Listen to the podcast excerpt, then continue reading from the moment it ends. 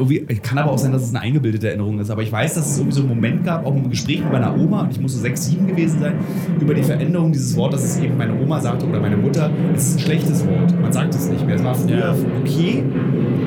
Nee, eben nicht. Und das Nee. ist genau das. Es war früher nicht okay. Es war auch früher ein Nee, rassistischer lass, Begriff. nee, lass mal 1987 in der DDR sozusagen Kolonialismusdebatten führen. Das ist schwierig, aber ich fand es schon beeindruckend. Nee, ich meine so, das ist ja immer die Argumentation äh, von, von denen, die dann sagen, hä, was Nee, ist denn falsch? Es war Ja. früher war das doch okay, was ich gemacht habe. Und Das was wir gemacht nicht. haben, es war früher schon scheiße. Das Ja. muss uns bewusst werden. Wir waren früher auch schon rassistisch. Bloß, dass es uns jetzt erst aufgeht.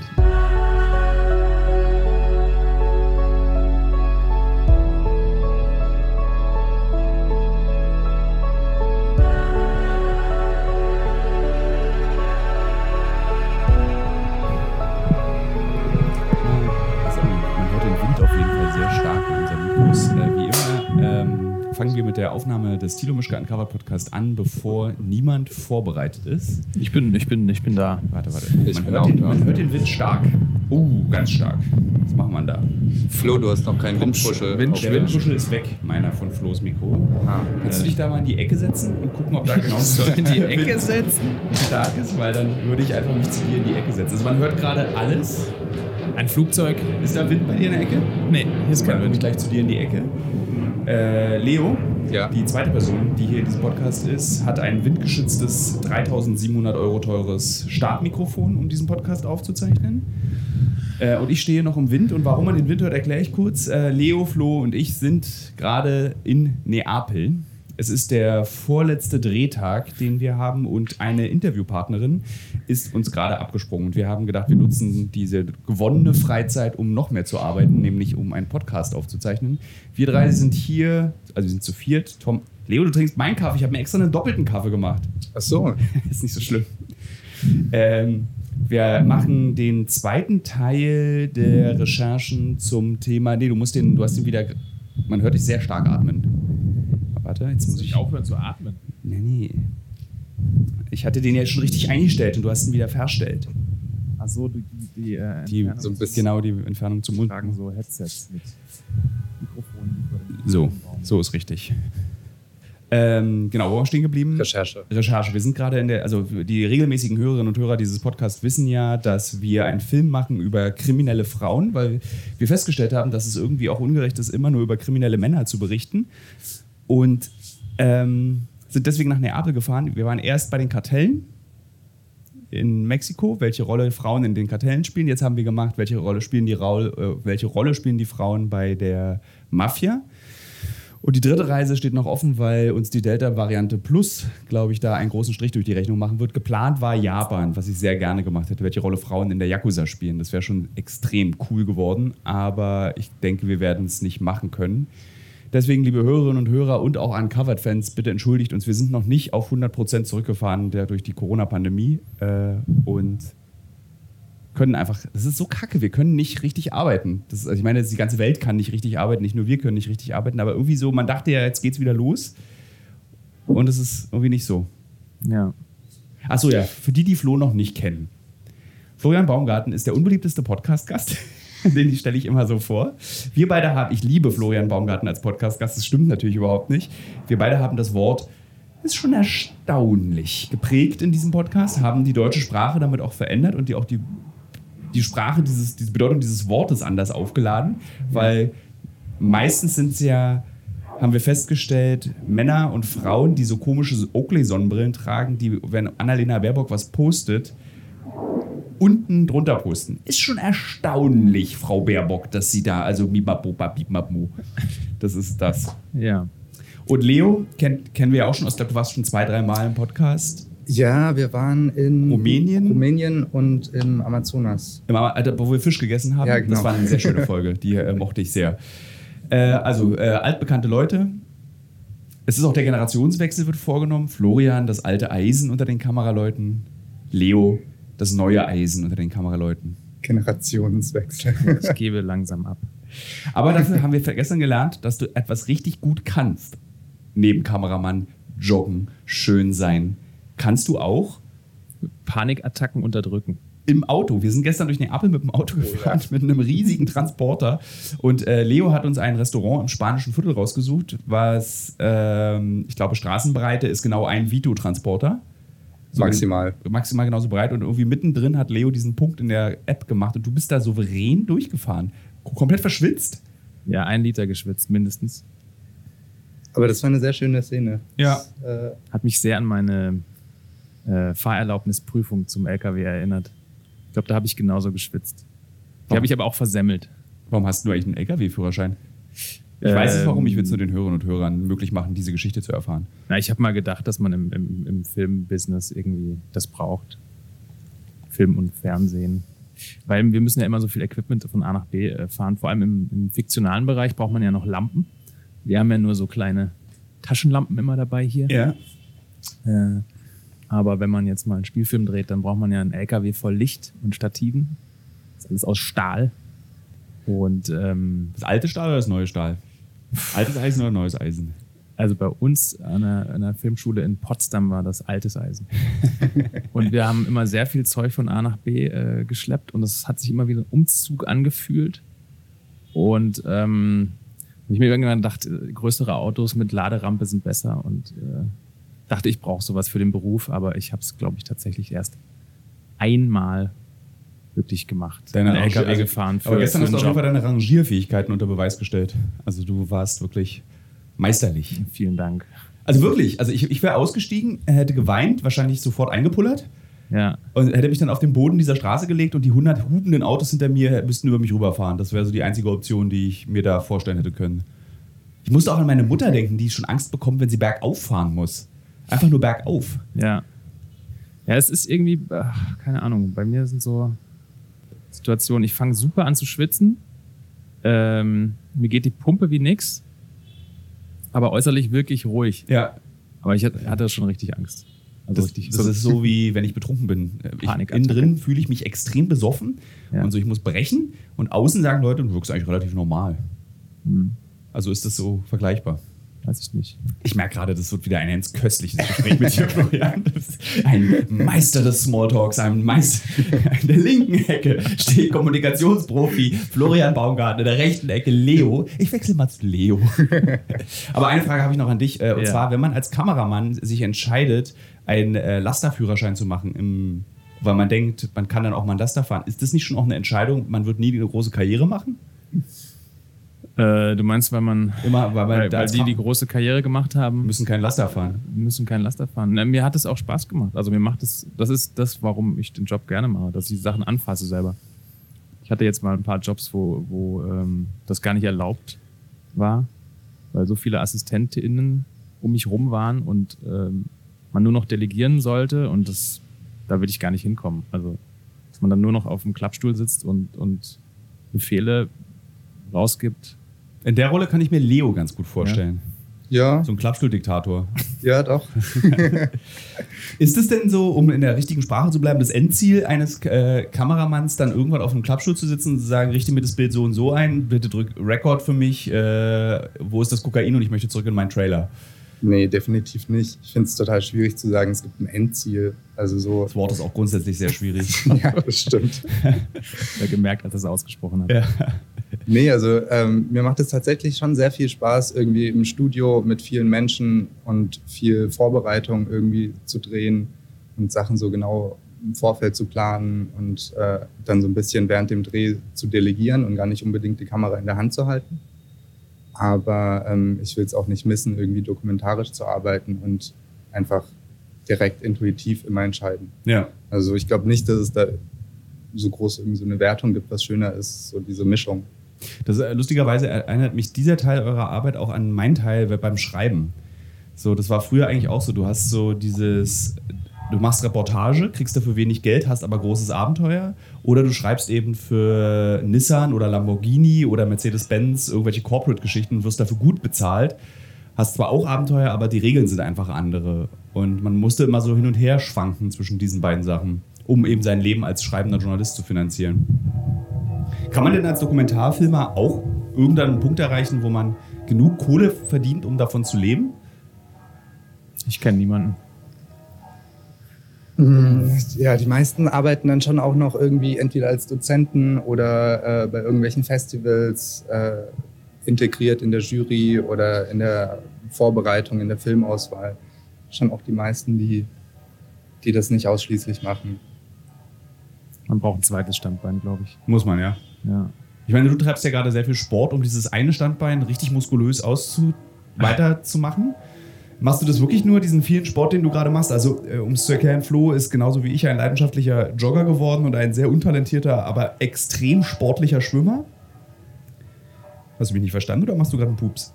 Nee, ich sitze im Squat und es wird langsam sehr ungemütlich. Da- da- Womit will ich belegen, was ich gerade gesagt habe. Äh, so Leo und ich sitzen hier so wie so zwei alte Schnecken auf dem Boden. Flo, ich nutze jede Möglichkeit, um Sport zu treiben. Ich gehe auch immer im Hochhaus 40 Stufen hoch.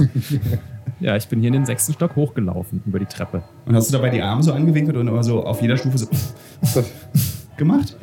Nee, das habe ich nicht gemacht, aber es, war, es ist schon sehr anstrengend. Ähm, nee, ich habe gemerkt, dass ich den Job, glaube ich, nicht mehr viel länger machen kann, wenn ich nicht auch anfange, meinen Körper äh, ein bisschen zu respektieren und ähm, da was zu tun. Gerade für die Wirbelsäule. Denn, was haben wir gestern von dir gelernt, Flo? Was war die Lebensweisheit, die du uns ans Auto gerufen hast? Man ist immer nur so alt, so alt die Wirbelsäule ist. Also mit Flo's Falle 36. Ja, ähm, und es ist besser geworden. Ja, Nicht nur durch Joggen, also auch durch, durch so Mobility-Übungen. Wie zum Beispiel 30 Minuten am Tag im Squat sitzen.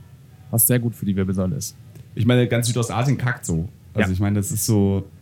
Es ist ja auch viel besser fürs Kacken, äh, weil, der, weil ich glaube, das Po-Loch Die Muskeln entspannen sich. entspannt sich und man ist irgendwie so eine.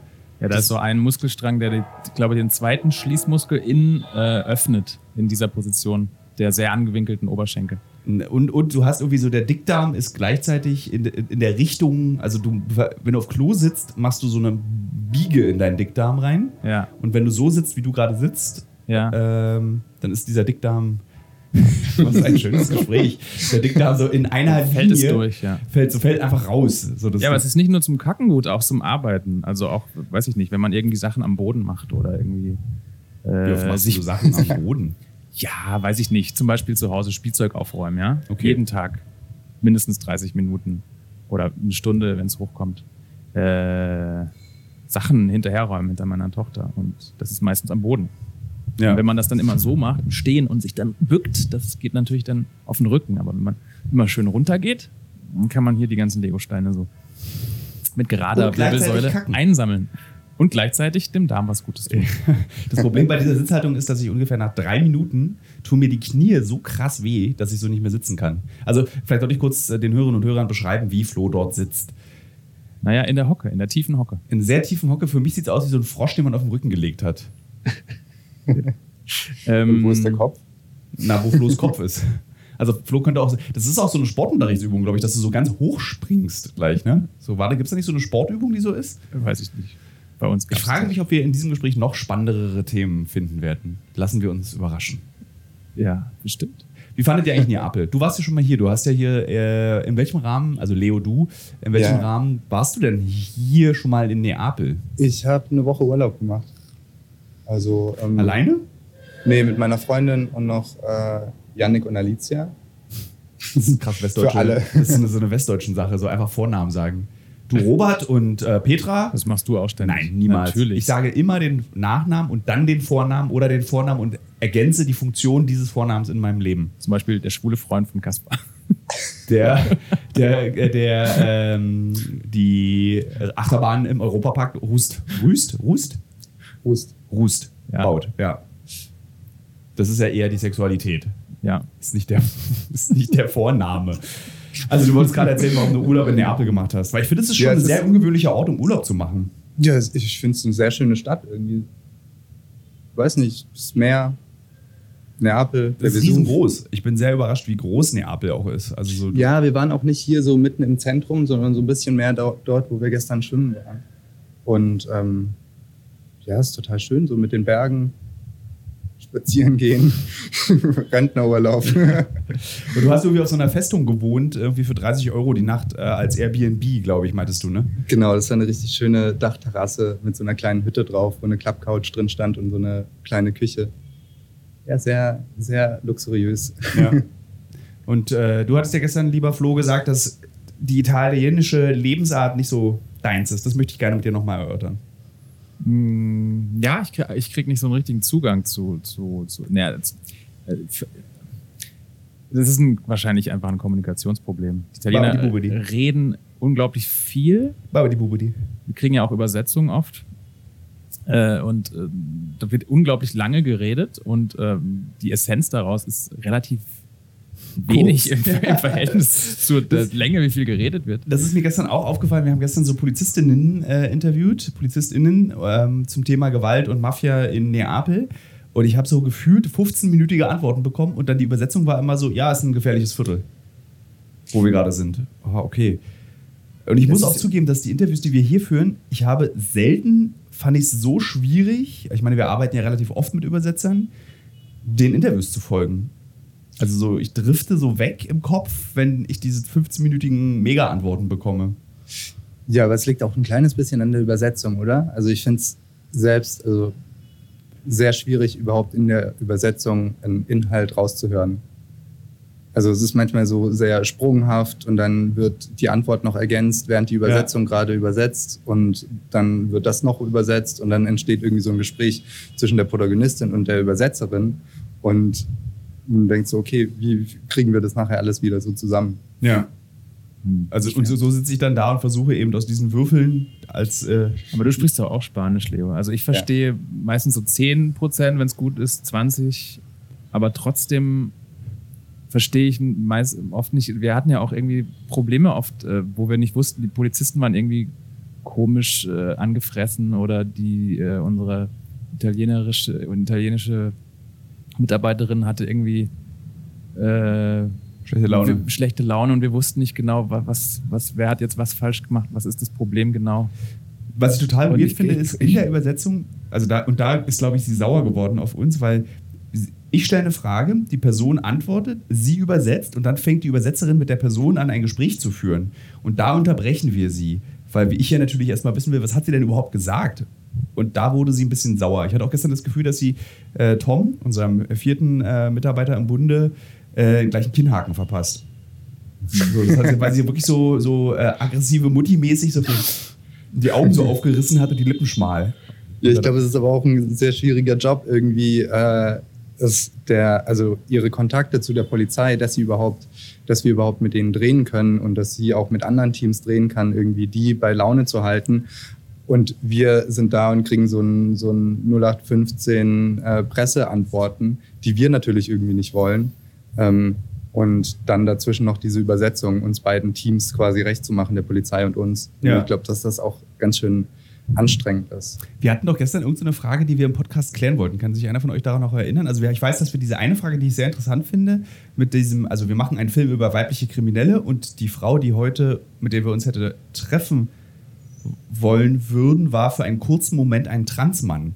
Und wir haben uns dann gefragt, können wir einen Film, können wir diese Frau, die eigentlich ein, die jetzt ein Mann ist, Ich glaube, das hat keiner verstanden. Hast du gerade gesagt. Okay, also die erste große Diskussionsfrage. Äh, wir, hatten, und ja, wir hatten irgendwie im Auto gestern oder am Strand, als wir da alle saßen, irgendein Gespräch, wo ich meinte, ach, das ist ein super Podcast-Thema. Aber den Satz sagst du dreimal am Tag, viermal am Tag. Wirklich? Ja. Mist. Ich sollte mir vielleicht langsam mal Notizen machen äh, zu unserem Podcast. Aber ein Thema fand ich super spannend. Also, ich erkläre nochmal die Situation. Die Frau, die uns heute versetzt hat, mit der wir uns treffen wollten, sie arbeitet für die Mafia. Sie wollte hier im, äh, auf dem Hoteldach äh, mit Gesichtsmaske uns von dem Geschäft erklären und wie es ist, als Frau eben tätig zu sein für die Mafia. So. Und die äh, Journalistin, mit der wir hier in Italien zusammenarbeiten, erzählte mir dann gestern Nachmittag, sie ist eigentlich ein Mann. Sie ist ein Trans. Also, sie hat, war eine Frau und Nee, wurde. Trans hat sie nicht gesagt. Nee, sie war eine Frau und wurde zum Mann. Das war das, was sie zu mir gesagt hat. Und gestern Abend, als wir nach dem Abendbrot hier noch kurz saßen, habe ich ja dann überlegt, dürften, können wir sie dann als Frau in diesem Film interviewen? Und dann haben wir ja alle gesagt, ich habe das falsch verstanden. Ihr habt gesagt, ich habe das falsch verstanden. Sie ist einfach nur lesbisch und sehr maskulin. Meintest du, glaube ich, Flo. Nee, meinte Tom. Tom meinte dass, das. das. Das irgendwie auch so wieder so Lost in Translation dass wir nicht, also wir wissen nicht, ob das jetzt jemand ist, der eine Geschlechtsumwandlung hinter sich hat Ja. oder eben äh, die eine andere Geschlechteridentität angenommen hat Aber faktisch könnten wir sie nicht interviewen. oder ob es einfach nur ein, eine lesbische Frau ist. Wir könnten, also wenn sie eine, Das- du bist ja ein Transmann als Frau, auch wenn du keine Geschlechtsumwandlung gemacht hast. Du kannst dich ja für dein Geschlecht entscheiden ohne Geschlechtsumwandlung. Ja, genau. Genau. Äh, aber könnten wir sie dann trotzdem interviewen oder- oder müssten wir, hätten wir sie wegschicken müssen, wenn jetzt hier heute eine Trans, ein Transmann Ach so, weil das Thema explizit Frauen in der Kriminalität, also sie war eine Frau, ist jetzt ein Transmann. Naja, sie könnte ja, wenn sie als damals als Frau kriminell war. Also stimmt, man könnte ja das von damals erzählen. Und das ist einfacher. Genau, also Einfacher als ich dachte jetzt die Antwort. man muss das ja nicht, also kann ja trotzdem auch mit ihr sich unterhalten und gucken, was bei rauskommt. ja. Seid ihr Vogue? Vogue. W-O-K-E? Ähm, ich versuche Vogue zu werden, aber es ist, glaube ich, viel Arbeit und ein Prozess. Was, was, wie definierst du Vogue? Äh, also wenn ich Vogue höre, dann denke ich zuerst mal an, an Französisches an, Modemagazin? Nee, an, an das Thema Rassismus. Hm? Äh, und aber du hast es jetzt bezogen eher auf feministische Themen? Nee, grundsätzlich, weil ich gerade, als wir über dieses Trans-Thema, es ist ja ein hochsensibles Thema, was wahnsinnig schwer ist, wo man in sehr viele Fettnäpfchen treten kann, wenn man sich damit nicht auskennt. Und man kann eigentlich von kaum jemandem erwarten, sich mit diesem Thema auszukennen und dazu eine gewisse Haltung oder ein Wissen zu haben. Das kommt ja, glaube ich, erst das Wissen, wenn es dich betrifft oder wenn du jemanden verletzt hast, den es betrifft. Dann fängst du an, dich damit auseinanderzusetzen. Aber ich kann mir nicht vorstellen, dass irgendein Bauer in Rheinsberg äh, auf die Idee kommt, sich mit Transmenschen auseinanderzusetzen, ohne dass er einen Bezug zu diesem Thema hat. Naja, das erwartet, glaube ich, keiner von dir, dass du, dass du jetzt, dass, dass du dich komplett auskennst, zum Beispiel mit Geschlechtswechseln. ähm, Wechseln. Und äh, so gibt es ja unglaublich viele Kategorien. Aber äh, ich glaube, sobald man ein Bewusstsein dafür hat, dass man das eben nicht weiß und auch nichts unterstellen sollte und einfach ähm, ein bisschen sensibel ist und äh, einfach nachfragt, Ja. vielleicht an den richtigen Stellen und vielleicht auch nicht als, er als erste Frage, äh, sondern wenn man jemanden schon ein bisschen besser kennt. Was ich total krass finde, ist es, glaube ich, schon in dieser ganzen Vogue-Debatte, die es ja gerade gibt. Und ein Kollege von uns hat ja auch gerade einen Artikel darüber geschrieben, der den furchtbaren Titel trägt, äh, Vogue muss sterben, damit ich leben kann.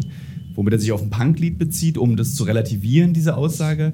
Aber ich finde es so, ich finde das so unfassbar dumm, dass du diesen Vogue-Begriff als Kampfbegriff definierst und dich angegriffen fühlst als privilegierter Mensch. Also, dass du, der dich, der dich das gar nicht betrifft, sagst, es stört mich.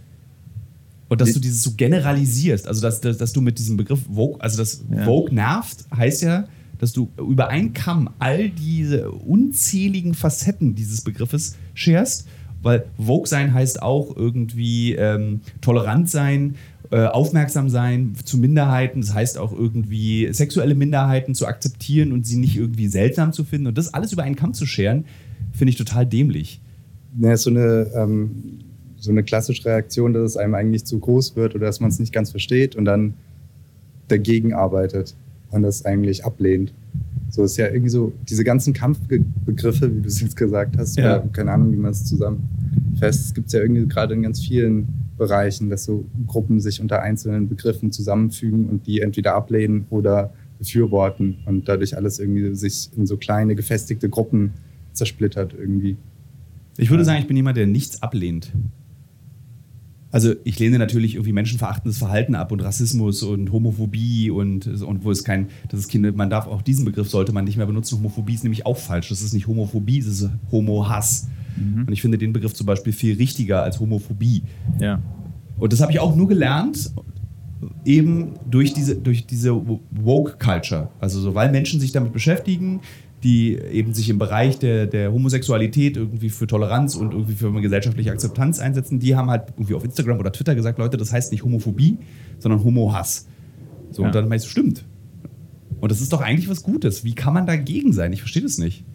Ich verstehe das auch nicht. Ich ich glaube, es ist auch total wichtig, dass es diese ganzen Debatten gibt und dass man nicht ähm, Verschwörungstheoretiker sagt, sondern Verschwörungserzählungen Erzählung. oder Verschwörungsgeschichten. Aber ähm, es ist halt mit wie aggressiv dann diese Debatte geführt wird und wie, also im Freundeskreis habe ich auch ein paar Leute, die einfach sehr auf Sprache achten und dann einen immer so anfahren, wenn man irgendwie was falsch macht Das in ihren Fehler, Augen. ich. Und da merke ich, wie bei mir dann irgendwie so eine Gegenhaltung entsteht und sagt so, ja, keine Ahnung, lass mich, lass mich einfach jetzt reden und es nicht irgendwie so ein so ein fließender Prozess ist. Und es ist total wichtig, sich damit auseinanderzusetzen und dass Leute sich darüber Gedanken machen und viele Gedanken machen und dass das so langsam in unsere Sprache mit einfließt. Aber man kann nicht erwarten, dass es, dass jeder sofort Nee, seine Sprache ändert. Und da ist, also da so dieser Zwischenweg ist irgendwie, ähm, da entstehen einfach viele Reibungen, weil es diesen Zwischenweg nicht so ganz gibt oder weil es irgendwie so, ich kann auch verstehen, dass es vielen Leuten zu langsam geht und die dann irgendwie argumentieren, okay, es muss schneller gehen, es ist schon viel zu lange schiefgelaufen alles oder wir müssen jetzt irgendwie so schnell wie möglich handeln. Ähm, und das muss, oder da, dafür braucht man eine Form von Radikalität irgendwie. Kann ich schon auch verstehen, aber muss auch die Gegenseite irgendwie verstehen, dass es einfach vielen Leuten zu schnell geht und dann auch wieder so ein, so ein Hass entsteht oder so eine Ablehnung und so ein ausgegrenzt, ja, so ein ausgrenzendes Gefühl. Ja, ich glaube, dieses, dieses Bewusstsein, das ist halt auch in der, in der Mehrheit der Gesellschaft noch nicht. Also, ich hatte neulich wieder, saß ich mit meinen Eltern am Tisch und da ging es auch wieder ums N-Wort, wo man, wo ich, wo ich für mich denke, ey, diese Debatte ist so, hat so eine, So alt, unnötig. so eine alte Kamelle. Ja, das ist Wa- wa- Warum muss ich jetzt mit meinem Vater nochmal und warum muss er das Wort dann auch nochmal aussprechen? Ähm, okay, wir haben explizit diese Debatte geführt und über dieses Wort gesprochen, aber und, und dann halt auch wieder die, die Argumentation von, von Seiten meiner Eltern oder meines Vaters zu sagen, ähm, ja, wir sind halt so aufgewachsen. So, ja klar, ja, ich bin auch noch so aufgewachsen. Und äh, ich, Ich habe dieses, ich hab dieses Wort auch in. Kinder, ich habe auch dieses Wort in Kinderbüchern noch gelesen und ähm, war für mich als Kind äh, äh, auch normal, dass es das gibt und ich musste es auch erst lernen. Ähm, aber auf der anderen Seite ja, verstehe ich auch meine Eltern, die sind eben nicht in, in meiner Blase drin und die haben eben nicht ständig, konfrontieren sich nicht ständig damit. ja. Und ähm, dann haben wir halt auch, wir die etwas vokeren Leute einfach, glaube ich, noch Wir sind auch intolerant. noch, nee, wir haben einfach auch, wir müssen einfach diese Debatten führen und diese Diskussion und eben auch nicht zu, vielleicht doch nicht zu aggressiv. Ich bin wahrscheinlich bin sehr aggressiv. Du bist, glaube ich, du kannst, ich kann mich dich dir Ja. schon, dich dir schon vorstellen, mich, mich, äh, du weißt, was ich meine, vorstellen als recht äh, radikalen Wortführer bei dieser Debatte. Ich habe das Gefühl, unser Hotel im Übrigen sitzt wir alle zehn Minuten fliegt so ein Flugzeug über unseren Kopf hinweg. Aber ich glaube, das, damit muss der Hörer und die Hörerin müssen jetzt damit leben. Ähm, Du kannst dich gut in Rage reden, oder? Ja, ich weiß ich nicht. Ich bin vielleicht zu. Ja, ich bin in Rage vielleicht nicht. Ich bin. Ja. Ich erwarte zu viel dann. ihr müsst kurz Vielleicht. mal, ich mal was zu trinken, ihr müsst kurz euch beide miteinander unterhalten. Ja. Also ich habe, weiß ich nicht, ich werde dann vielleicht so ein bisschen lauter denken und sage so zu meinen Eltern, ja, ey, äh, es muss doch klar sein, dass man das nicht sagt. Und dann, wenn ich es nochmal höre, dann werde ich auch sauer. Also es ist vielleicht Ja. zu viel. Das ist immer dann dieser Switch, ähm, diese Freunde bei mir im Freundeskreis, die da so sehr streng mit sind und sehr streng mit mir sind. Diese Position nimmt man dann, merkt man, dass man die dann selbst gegenüber anderen Menschen, keine Ahnung, zum Beispiel ein Teil unserer Protagonisten, wo auch irgendwie so Thematiken angesprochen wurde oder eine Sprache verwendet wurde, wo man dachte so, boah, ey, nee, es geht auf gar keinen Fall. So, Aber das war so krass, Ja. weil, haben wir darüber schon mal geredet im Podcast? Ich glaube nicht.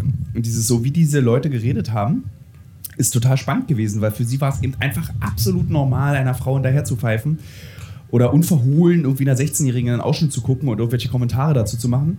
Und ich war total schockiert. Und ich habe, ich glaube, vor 20 Jahren hätte ich auch das absolut normal empfunden, einer Frau hinterher zu gucken. Ich würde ihr nie hinterher pfeifen, das wusste ich schon immer, dass man das nicht macht, aber einfach so dieses unverhohlene Glotzen, was ja total unangenehm für Frauen ist.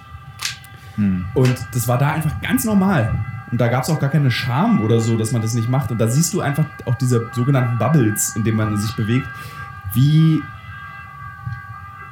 scheiße das eigentlich ist, dass wir Total, also aber andererseits auch wieder, wie, wie schön es ist, dass es eigentlich irgendwie so in, in unserer Blase vielleicht nicht gibt oder in meiner Blase irgendwie ist das so, ich stand da teilweise daneben, dachte so, das kann, kann doch jetzt nicht, das, ist, das passiert doch jetzt nicht gerade wirklich irgendwie. Ja. Also ähm, und dann auch ganz schwierig, je nachdem, wenn man jetzt so Leute trifft, also ab wann spricht man sie darauf an oder wie aggressiv spricht man sie darauf an oder Weil wie sehr sagt man das, weil also es das ist ja Arbeit. Genau, wir, wir wollen, wir sind, stehen ja in ihrer Schuld irgendwie so ein kleines bisschen. Wir wollen ja was von ihnen. Und ähm, das heißt nicht, dass, dass man diese Thematiken aussparen muss oder dass man da nicht, also klar, dass man nicht mitmacht, aber dass man auch irgendwie mal was sagt oder irgendwie so. Aber dieses, da so eine Balance finden, irgendwie ist sehr schwierig, finde ich.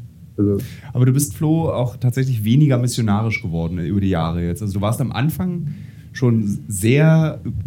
Ja, ja. jeder musste sofort denken, so wie du denkst, und hast Ja, ja. demjenigen, der mit dir gesprochen hat, keine Chance gegeben, irgendwie so einen Transist, wie so einen, so einen Wandel zu vollziehen, sondern es gab nur 0 und 1. Und Ja, ich bin halt, glaube ich, jemand von, von denen, denen es nicht schnell genug gehen kann. Wenn, wenn, wenn ich was für mich selbst begriffen habe, dann denke ich immer, das müssen doch alle anderen auch rucki zucki begreifen. Und wenn ich es ihnen einmal erkläre, dann müssen sie es auch geschnallt haben.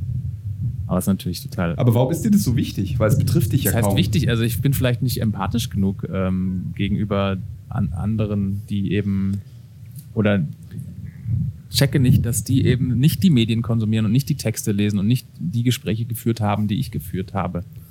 Und deswegen eben äh, denen noch nicht klar ist, dass man auch, dass man das N-Wort nicht mehr, nicht mehr benutzt und dass man, weiß ich nicht. Ich, äh, ich lerne ja auch immer dazu.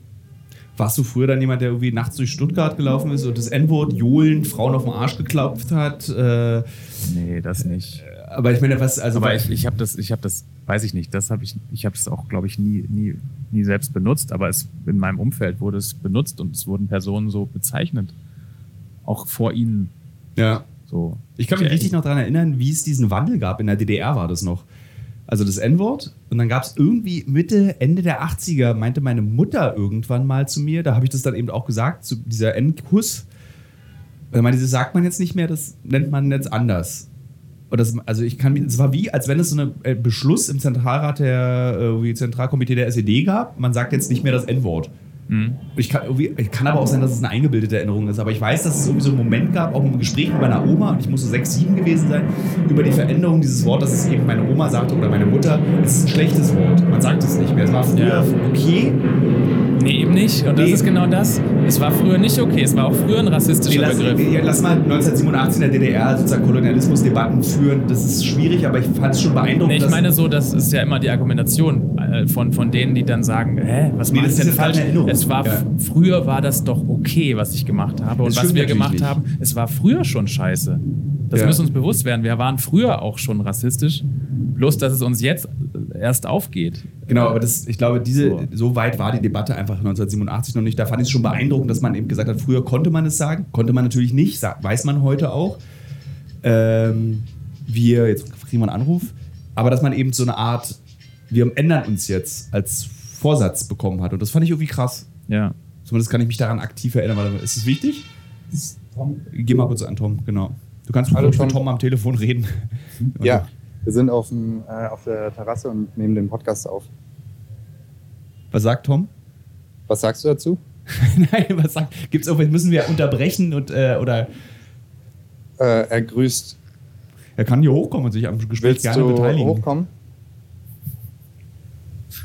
Der Laber-Podcast. Tilo Mischke. Ich finde aber, wir, ja, es ist ein Laber-Podcast, aber ich finde, A, bringen wir was von den Orten mit und B, jetzt haben wir schon, nicht immer, aber wir haben schon ganz gute Themen. Ich frage mich halt tatsächlich jedes Mal, wenn ich hier sitze mit dir und, und wir einfach nur labern. Aber Wer, wer sich sowas anhört, weil ich höre halt gezielt Podcasts. Ne? Ich, ich habe ein Thema, weiß ich nicht, was habe ich, letzte Woche habe ich Panikattacken zum Beispiel. Wir, Ja. wir hatten ja auch drüber geredet. Ja, Dann, dann suche ich in äh, Spotify Panikattacken, dann höre ich mir zwei, drei Sachen an. Was hat der jetzt? Und das sind dann Experten, die halt so einen strukturierten Podcast haben. ja, ich glaube, und dass es gibt ja äh, Leute, die Erfahrung haben und Leute, die wirklich reflektiert re äh, sich äh, zu einem Thema unterhalten. Ja. Ich glaube, das vorbereitet. Ist, das ist bei unserem Podcast nicht anders, nur dass wir nicht über Panikattacken reden, Aber wir sind ja null vorbereitet. aber wir reden über Dinge, die andere nicht erleben können.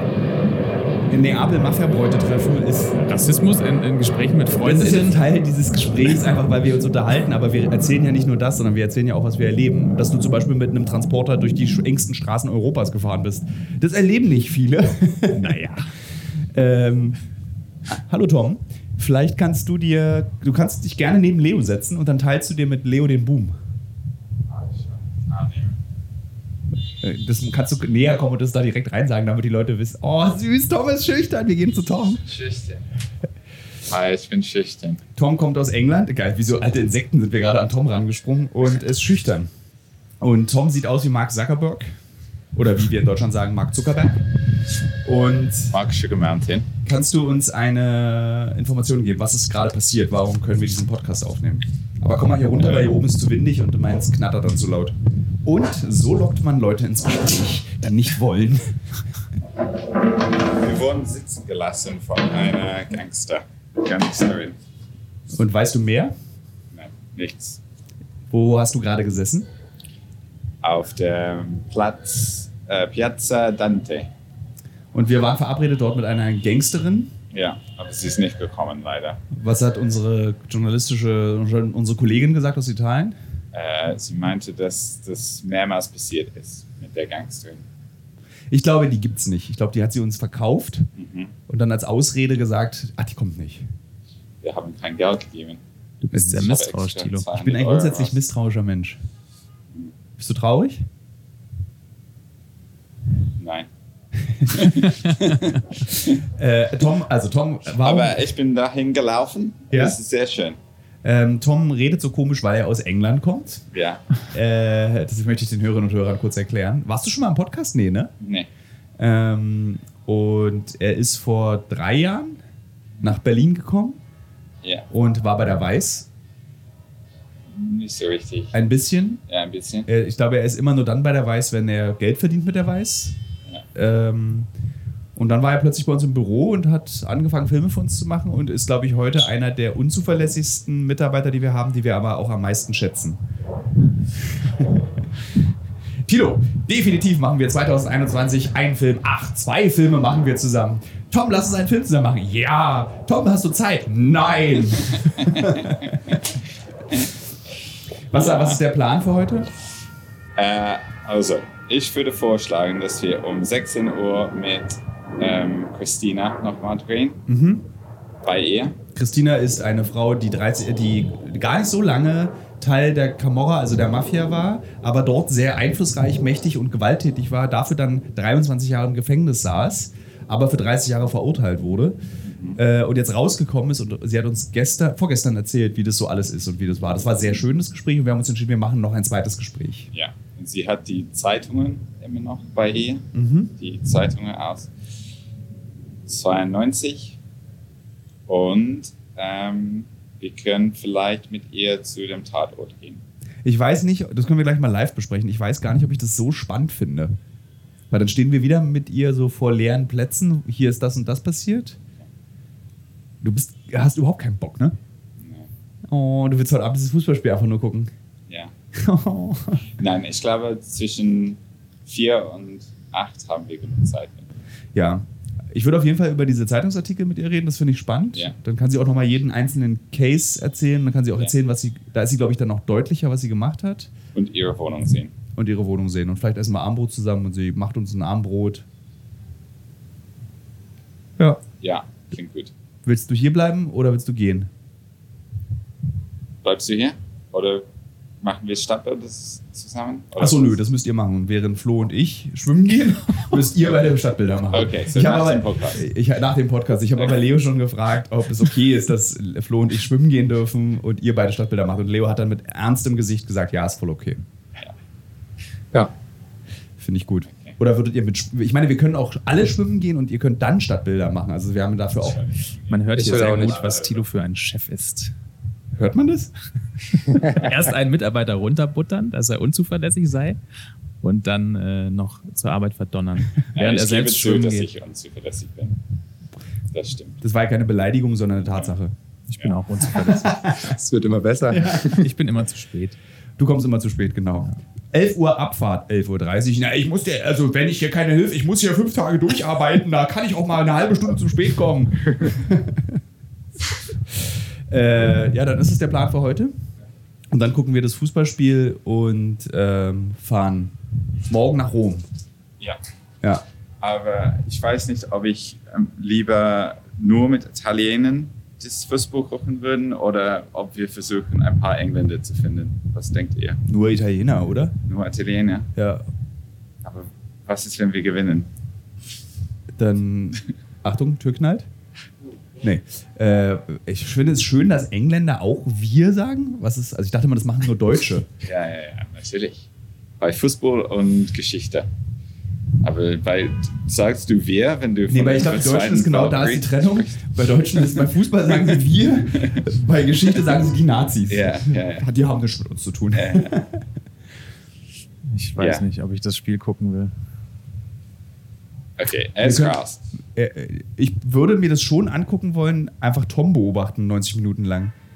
Das ist schon, ich meine, wir können ja auch irgendwie Switch spielen oder irgendwas lesen dabei. Das ist jetzt nicht. In so einem vollen italienischen Pub. Italienischer Pub. Gibt's Also wir beide überhaupt? mit der Switch eine Runde Mario Kart spielen, so mit dem Rücken zur Leinwand. Stelle ich mir sehr schön vor. Ich meine, wenn wir draußen in Ponzo Ponzo Ponzo Ponzo Pozzolino Ja. gucken, dann ist es ja, dann können wir ans Meer gehen und küssen. Wen küssen wir? Uns beide. Hm. Du wärst ja schon auch ein bisschen so mein Gay-Crush. Danke. Also, das meine ich. Ja, aber vielleicht mache ich doch äh, Tinder an noch vorher. Ach, Tom, ich guck doch lieber mit dir Fußball mit.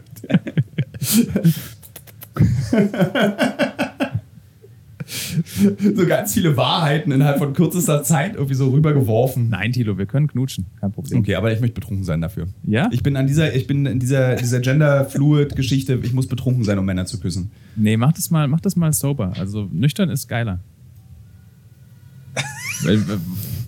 Warum, Das ist, warum sich betrinken? weil ich mit dem Alkohol die gesellschaftlichen Konventionen der Homosexualität überwinde.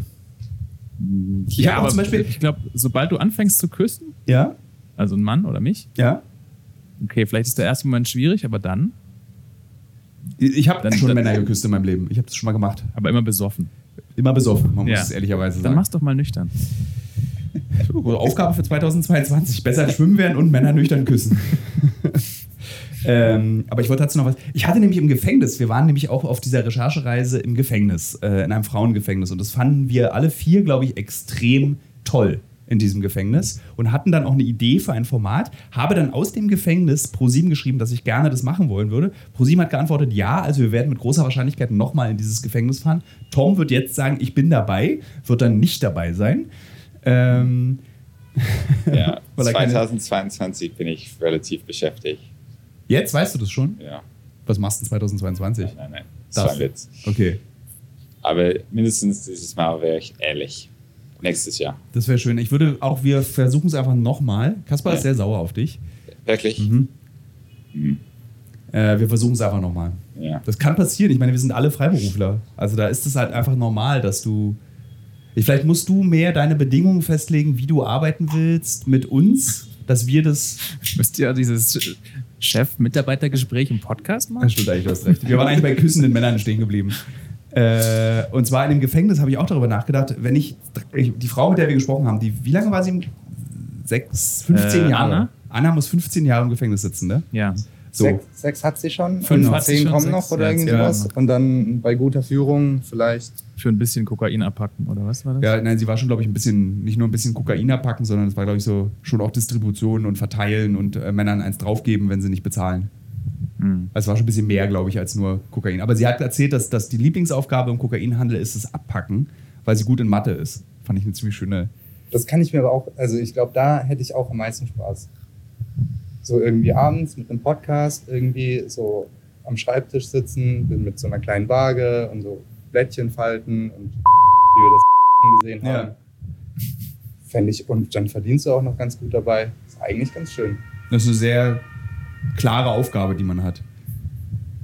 Äh, und da habe ich jetzt, um zu dem Punkt zu kommen, da habe ich auch drüber nachgedacht. Ich glaube, wenn ich 15 Jahre im Gefängnis sitzen würde, Ich glaube, ich würde mit Männern löffeln und schmusen. Also, weil ich glaube, es geht ja gar nicht darum, dass Homosexualität etwas in unserer Gesellschaft ist, so, das machen nur die. Ich glaube, es geht gar nicht um Homosexualität im Gefängnis, äh, sondern um Nähe. Einfach, Du meinst, du- weil sie auch äh, weil sich sie, verliebt hat? Weil sie sich verliebt hat im Gefängnis. Und dann habe ich darüber nachgedacht, könnte ich mich dann in einem Gefängnis in einen Mann verlieben? Wahrscheinlich würde das passieren. Weil du gibst dir nicht Sexualität, sondern du gibst dir körperliche Nähe und Wärme und Intimität an einem Ort, der wirklich weder intim sein kann, noch warm, noch nah. Es ist alles kalt, funktional und Mhm. menschenverachtend. Also Gefängnisse sind jetzt keine freundlichen Orte, auch wenn das Gefängnis, in dem wir waren, ein sehr schöner Ort ist. ja, ich glaube, es war auch ein sehr schöner Ort, weil es eben fast nur Frauen gibt. Nee, ich fand auch das Gefängnis Sie, als meint, solches. sie meinte ja auch, hat doch erzählt, dass sie ihr Leben lang unter Männern gelitten hat und äh, eben im Gefängnis, ge- weiß ich nicht, eben diese in Anführungszeichen weibliche Nähe und Wärme ja, stimmt. ähm, kennengelernt Tom hat. verlässt jetzt wieder den Podcast. Es war schön, dieses Mitarbeitergespräch öffentlich vor allen Podcast-Hörerinnen mit dir zu führen. Ja. Muss ich mich bei äh, Klasse, Entschuldigung. Das können wir gleich besprechen. Okay, ciao. Tschüss. Ciao. Ähm, Ich war meine äh, drei Wochen in einem Gefängnis in Rumänien. Ähm, es war ein Männergefängnis und Ach, mit äh, äh, Susanne. mit Susanne, ja. Ja. Und könnt ihr ähm, beide vielleicht den Hörerinnen und Hörern erklären, was ihr da gerade für ein Gespräch geführt habt? Mit Susanne. Ah, Susanne! Susanne Schüle ist eine ganz tolle Dozentin äh, an der Filmuniversität in Potsdam. und eine ganz tolle, ganz tolle Kamerafrau. Äh, und genau, wir haben da von der Uni aus so eine Exkursion gemacht. Ähm, es waren acht Kamerapersonen aus Berlin und acht Regisseurinnen aus äh, Bukarest. Und wir haben da zusammen acht Filme gedreht und waren drei Wochen in diesem Gefängnis und hatten relativ freien Zugang, konnten überall hinlaufen. Ähm, ich war mit drei anderen Kommilitonen in einer Sektion, die mittags immer Aufschluss hatten. Es waren so circa 50 Personen dort. Und dann in kleinen Zellen zwischen vier und sechs Personen äh, waren die eingeschlossen die meiste Zeit.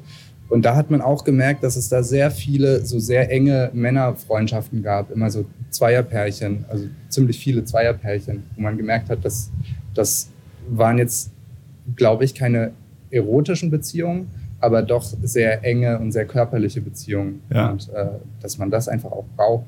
Also gerade wenn man, also es war auch eine Sektion, wo die meisten Leute für Mord oder für mindestens zehn Jahren irgendwie äh, da drin saßen und ähm, ja, da war schon sehr viel körperliche Nähe und ähm, trotzdem hat jeder gesagt, Freunde hat man im Gefängnis nicht. Also so ein Hart. ganz, ganz ambivalent Ja. irgendwie, ist ganz schön düster auch.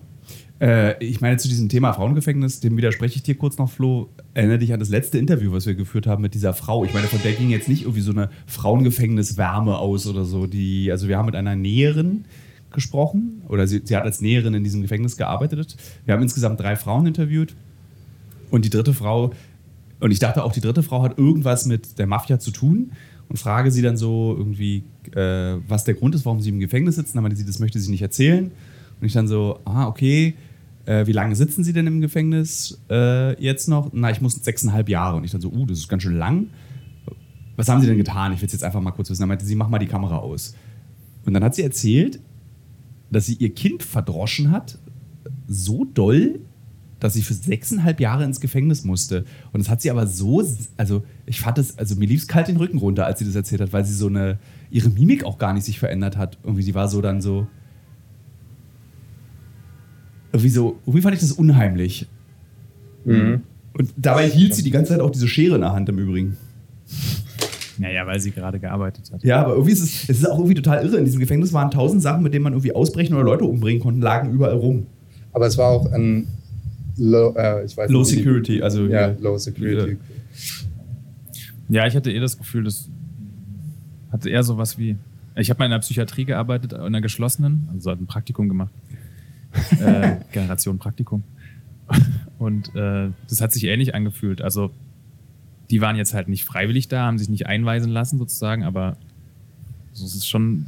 Also, ich hatte eher das Gefühl, dass diese Leute abgeschirmt werden von ihrer schlechten, von der schlechten Außenwelt, um eben in irgendwie auf eine Art und Weise zu heilen.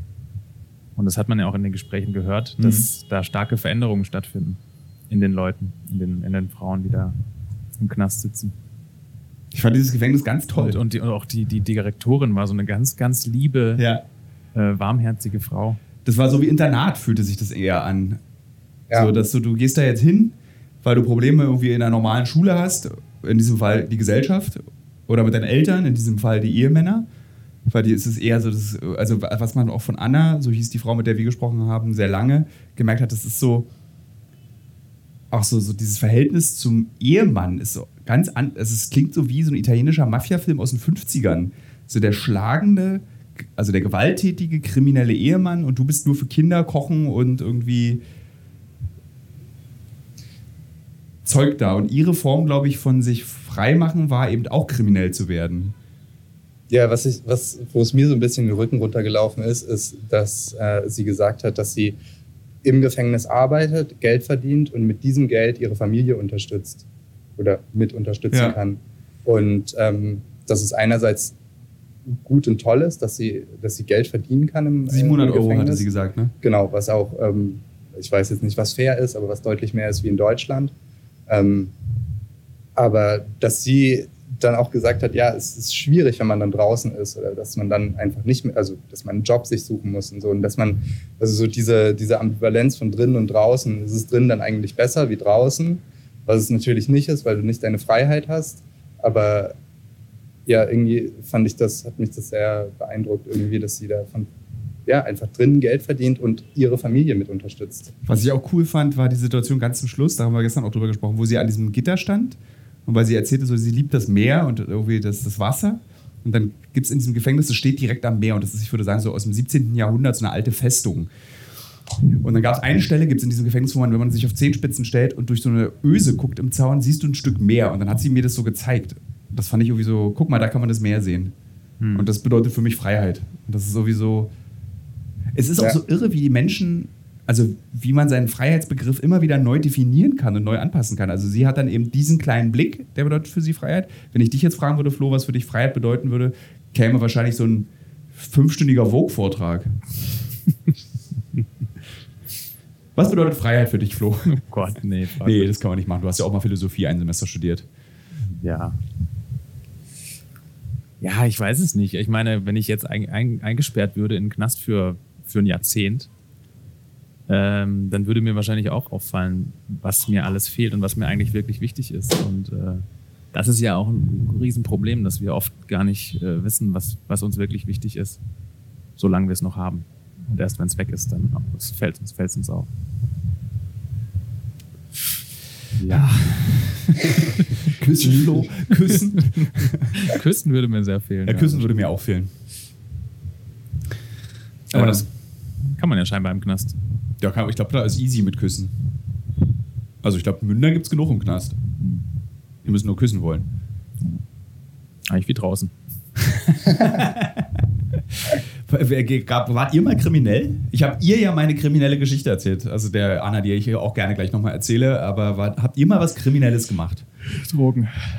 Nee, so richtiges Kriminelles, nicht was einfach zu Berlin ge sein gehört. Das habe ich vor Berlin gemacht, Tilo. Auch. Ah, Du hast mit Drogen gehandelt. Ja, ein bisschen Gras vertickt in der Schulzeit. Wirklich? Ja. Oh, krass, das ist so ein richtigen Verbrecherblick gerade. So, meine, oh. Wie viel hast du, das ist jetzt klassische Interviewfrage von Thilo, wie viel hast du insgesamt damit verdient? Nichts. Wir, wir haben das gemacht damals, um uns was abzuzwacken selber. Also wir haben eigentlich gekauft, Gras gekauft damals. Wie viel war das dann? Nicht viel. Das sind wir, weiß ich nicht. ist mir auch ein bisschen peinlich. Muss Gerade. dir nicht peinlich sein. Also nicht diese Weiß ich Geschichte aus nicht, so deinem Leben. 50 Gramm und das dann verteilt in kleine Tütchen. 50 Gramm ist jetzt aber schon nicht wenig. und Ne? äh, dann halt immer ein bisschen weniger äh, als, weiß ich nicht, was das damals war. Ein Gramm. Ja, wie, was, was da die Einheiten waren, wie viel da in den Tütchen war damals. Ein Gramm. Dreieinhalb Gramm? So ein Fuchs. Ein Fuchs, ja. Achso, äh, Das Dreieinhalb, ihr was war auch? das? Ja, Fuchs und ein Zwacken. Das Ja. hatten wir auch. 20, Ja. ja. Äh, und dann halt immer ein bisschen weniger rein und am Schluss hatten wir selber äh, einen Fuchs übrig. So. Aber auch was verdient noch damit.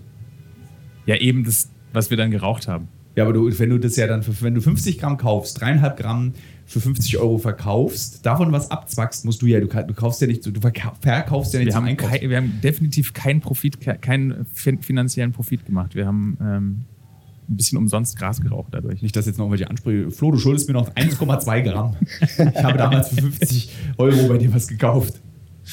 Wo habt ihr damals, wo, wie war denn der Dealer, bei dem du das dann gekauft hast? Also Das wie, war der große Bruder von meinem Kumpel damals. ich weiß jetzt nicht, ob das zu präzise ist. ist der immer noch im Geschäft tätig? Ich habe keine Ahnung. Nein, im Geschäft tätig. Das war auch nur ein Kiffer. Okay, das ist schon mal auf jeden Fall eine, du hast sozusagen mehrere Menschen in die Drogensucht getrieben. Das ist schon mal was Kriminelles, würde ich jetzt sagen. Das wird in. in, in was, was schätzt ihr, wann, wann das legalisiert wird in Deutschland? Also jetzt, nachdem Annalena Baerbock ja offensichtlich äh, keine gute Politikerin ist, weil sie in ihrem Sachbuch Zitate aus anderen Büchern genommen hat, ohne es anzumerken.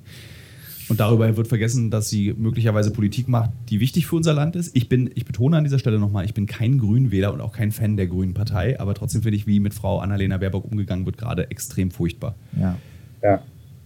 Also, weil das macht irgendwie, ich meine, die CDU, die rennen lachend ohne Hosen in ihren Büros und ohne Schlüpfer, untenrum nackt, rennen die lachend in ihrem Büro im Kreis, weil die jetzt so sagen, geil, niemand redet mehr über Andreas Scheuer, über unsere Autobahnbaugeschichte, niemand redet mehr über die Masken, niemand redet mehr über Armin Laschets Sohn, der irgendwelche komischen Masken, die jetzt auch mit eingefädelt hat mit irgendeiner komischen Modefirma. Äh, niemand redet mehr über die ganzen Bestechungs-Aserbaidschan-Geschichten. Alles vergessen, weil Annalena Baerbock irgendwie unzitiert Zitate in ein Buch setzt. Ich weiß nicht, das ist echt ein bisschen, ist ein billiger Reflex. Das finde ich einfach scheiße. Ja. Und ein bisschen ist es natürlich verständlich, weil die Grünen haben natürlich moralisch viel höhere Ansprüche als, als, die, als, die, als die CDU. Ja, aber ist ja furchtbar. äh, und also die daran CDU müssen, müssen sich halt auch äh, messen lassen Das, da gebe ich dir vollkommen recht. an ihren eigenen Ansprüchen. Und es Äh, es ist einfach scheiße. Ist einfach wirklich, also es ist doof gelaufen für sie und ich frage mich bis heute, wie das passieren konnte. Und auch Weil- das Ja, ist ist ja einfach- auch, also auch ja. das ist Whataboutism zu sagen, okay, aber der Scheuer hat irgendwie Milliarden versenkt. Es geht um Politik. Millionen. Ist es dann immer noch Whataboutism? Verha- Verhalten in Politik. Du kannst natürlich, also jetzt, also da kann, okay, Gutenberg hat irgendwie seine Doktorarbeit falsch geschrieben. Hat Äh, ja auch sein. Giffey hat ihre Doktorarbeit irgendwie falsch geschrieben. Ja. Klar. Das ist im Übrigen ein extrem ekelhafter Eistee, den ich hier trinke. Und der schmeckt so ein bisschen, kennt ihr noch von Lidl früher hier dieses Lord Nelson? Diese. Krümeltees? Lord. Oh ja, war. Äh. Also es schmeckt so ein bisschen so, als hätte äh, manchmal äh, in meiner Zeit als Student war meine Nahrungsmittel bestand aus diesem Krümeltee. Hast du den dann so gelöffelt oder? In, Auch.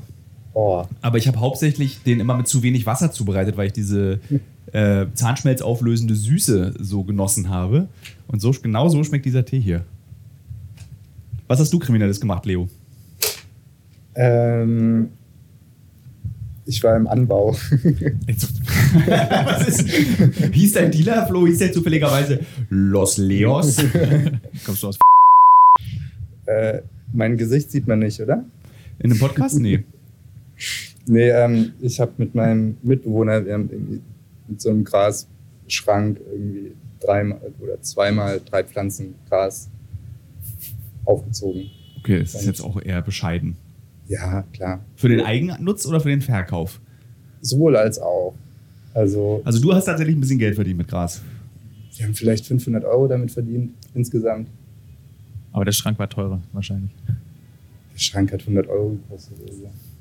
Also es war, es hat total viel Spaß gemacht. Also klar, es ist kriminell und aber ähm, konnte dann so jeden Tag da reinschauen und wenn man es aufgemacht hat, hat es da so schön immer rausgestrahlt und haben uns da sehr liebevoll. Und gerochen. Die hatten, hatten auch Namen. war sehr liebevoll um die gekümmert. Wie hießen die? Sowas wie äh, Mary Joanna. so, oder so G- Karl Nabis, Wir hatten alle Frauennamen, weil wir feminisierte Samen gekauft haben. damit die ja auch potent sind, weil äh, auch ich habe versucht, Gras anzubauen, allerdings ist das komplett nach hinten losgegangen. Ich habe gelernt, dass man weibliche Samen braucht, damit sie potent sind. Ich habe meine Samen, das klingt lustig, ich habe meinen Samen, habe ich äh, direkt in den Vorgarten, ähm, als meine Eltern für einen kurzen Moment mal ähm, im Speckgürtel von Berlin gewohnt haben, habe ich einfach die Samen in den Garten geworfen und geguckt, das waren so 15 Samen, was passiert. Und so einfach diese riesigen Pflanzen daraus gewachsen. Und links von uns wohnte ein BKA-Polizist. Oder heißt es BKA-Beamter, heißt es, glaube ich. Und der meinte so, ja, wenn ich zu Hause bin, bin ich ja kein Beamter, da bin ich privat. Das stört ihn nicht. Cool. Und äh, wir haben es dann geraucht, dann festgestellt, es wirkt gar nicht. Und haben dann das verkauft. Das ist nicht die kriminelle, mir fällt gerade auf, ich habe zwei kriminelle Geschichten. Haben es dann auch auf dem Schulhof verkauft, dieses wirkungslose Gras. Ähm, aber nur an Leute, die wir nicht mochten. Und die haben dann auch toll erzählt. Das ist Betrug Ja, ich weiß. Ich, also ich war Betrug, und Steuerhinterziehung. Steuerhinterziehung, Drogenanbau. Äh, nee, meine kriminelle Geschichte ist der Diebstahl eines lustigen Taschenbuchs äh, am S-Bahnhof Lichtenberg. Die ist aber weniger kriminell wie Ja. der Betrug und, der Steuer, und die Steuerhinterziehung. insbesondere, weil ich das Buch dann auch wieder zurückgegeben habe am Abend, weil ich mich so schlecht gefühlt habe. Das war Welches Buch war das? ein lustiges Taschenbuch. Ah, Ich weiß nicht, welche Ausgabe. DuckTales. Irgendwie sowas, ja. Ich gucke ja gerade die dritte Staffel von DuckTales. Die kann ich euch im Übrigen sehr empfehlen. Die Neuauflage der Serie. Ach, Neuauflage. Ja, es gibt Ich drei neue Staffeln. Die alten habe ich versucht. Die sind dann gut. Also ich habe zum Auffrischen für die neue Neuauflage von DuckTales habe ich versucht, die alten Folgen zu gucken. Die sind zum Teil sehr, sehr gut, sind dann am stärksten, wenn sie über mehrere Folgen eine Geschichte erzählen, sind dann aber auch doof irgendwie. Und die neuen sind sehr modern. Die können das, was Disney gerade sehr gut macht. Dieses, wir machen Zeichentrickfilme für Kinder und gleichzeitig für die Erwachsenen. Also wir verstecken Dinge, die nur Erwachsene verstehen, in einer Sendung für Kinder. Und da ist im Übrigen meine persönliche Empfehlung an oberster Stelle für diese neue Art Disney-Serien Gravity Falls. Ich, wie gesagt, ich, ich glaube, seit Jahren versuche ich ja das gesamte Kameradepartment davon zu, zu überzeugen, mit mir Zeichentrickfilme zu gucken. Das hat bis jetzt noch nicht richtig geklappt. Das ist schwierig bei Dokumentarfilmen, Kamerapersonen. Ich gucke ich guck eigentlich alles. Was, was war der letzte gut. Zeichentrickfilm, den du geguckt hast? Der letzte Zeichentrickfilm, den ich geguckt habe, irgendwas so was altes Studio Ghibli oder Gimli oder wie heißt Studio, Studio Ghibli. das? Ghibli. Ja. Ich habe es versucht mit meiner Tochter zu gucken, aber es war zu gruselig. Welchen hast du geguckt? Irgend so ein äh, Haus, was spukt und da zieht eine Familie ein, so ein Vater mit zwei Töchtern. Ja, ganz trauriger. Das ist äh, mein bester Freund to Totoro, glaube ich. Ja. Dieser mit dem großen Bären-Katzenviech, was dann mit dem Mädchen. Mhm. Genau. Ganz wunderschön, aber für ein dreijähriges Kind zu, zu hart. Ja, ist wirklich zu hart. Auch wenn sie sehr. Da kann ich dir äh, das letzte Glühwürmchen erzählen aus Studio Ghibli. Ich habe noch nie so sehr geweint bei einem Film wie bei diesem Film. Ja. Mehr erzähle ich dazu nicht. Und aktuell zur Situation in Afghanistan gibt es einen ganz tollen Zeichentrickfilm, äh, The Breadwinner heißt der auf Englisch. Und da geht, den hast du auch geguckt, ne? Äh, nee, habe ich gesehen auf Netflix. Ne? Äh, Ich glaube, den gibt es auf Netflix. Und da geht es um äh, dieses, diese Taliban-Zeit in Afghanistan und äh, Mädchensein in dieser Zeit. Das ist ein ganz zauberhafter Film. Vielleicht gucke ich den mit meiner Tochter. Der ist sehr hart. Nee, eigentlich nicht, aber er ist sehr düster. Also ich meine, ich weiß nicht, Ja, sie ist jetzt vier, also na, dann kann sie aber über die afghanische Geschichte und die Taliban was lernen. sollte sie eigentlich auch ja, schon sollte sie eigentlich verstehen, ja. Ja. Wie lange schwimmt man gleich? Äh, Stündchen? Mir reicht eine Dreiviertelstunde. Und dann? Ich setze mich dann in die Wiese und lese ein bisschen. Okay. Und du kannst dann noch zu Ende stünden. Ja. Das ist ein Freibad. Es, ach ja, das ist äh, ein sehr schönes Freibad, direkt von Mussolini gebaut. Also es ist so, der Faschismus strahlt von den Tribünen. Hast du gegoogelt? Ja, ja.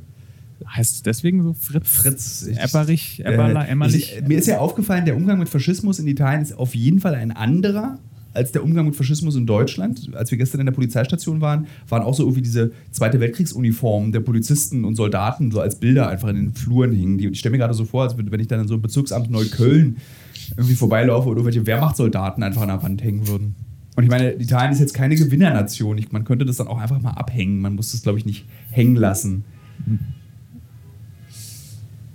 Denkmalschutz. so Bilderrahmen.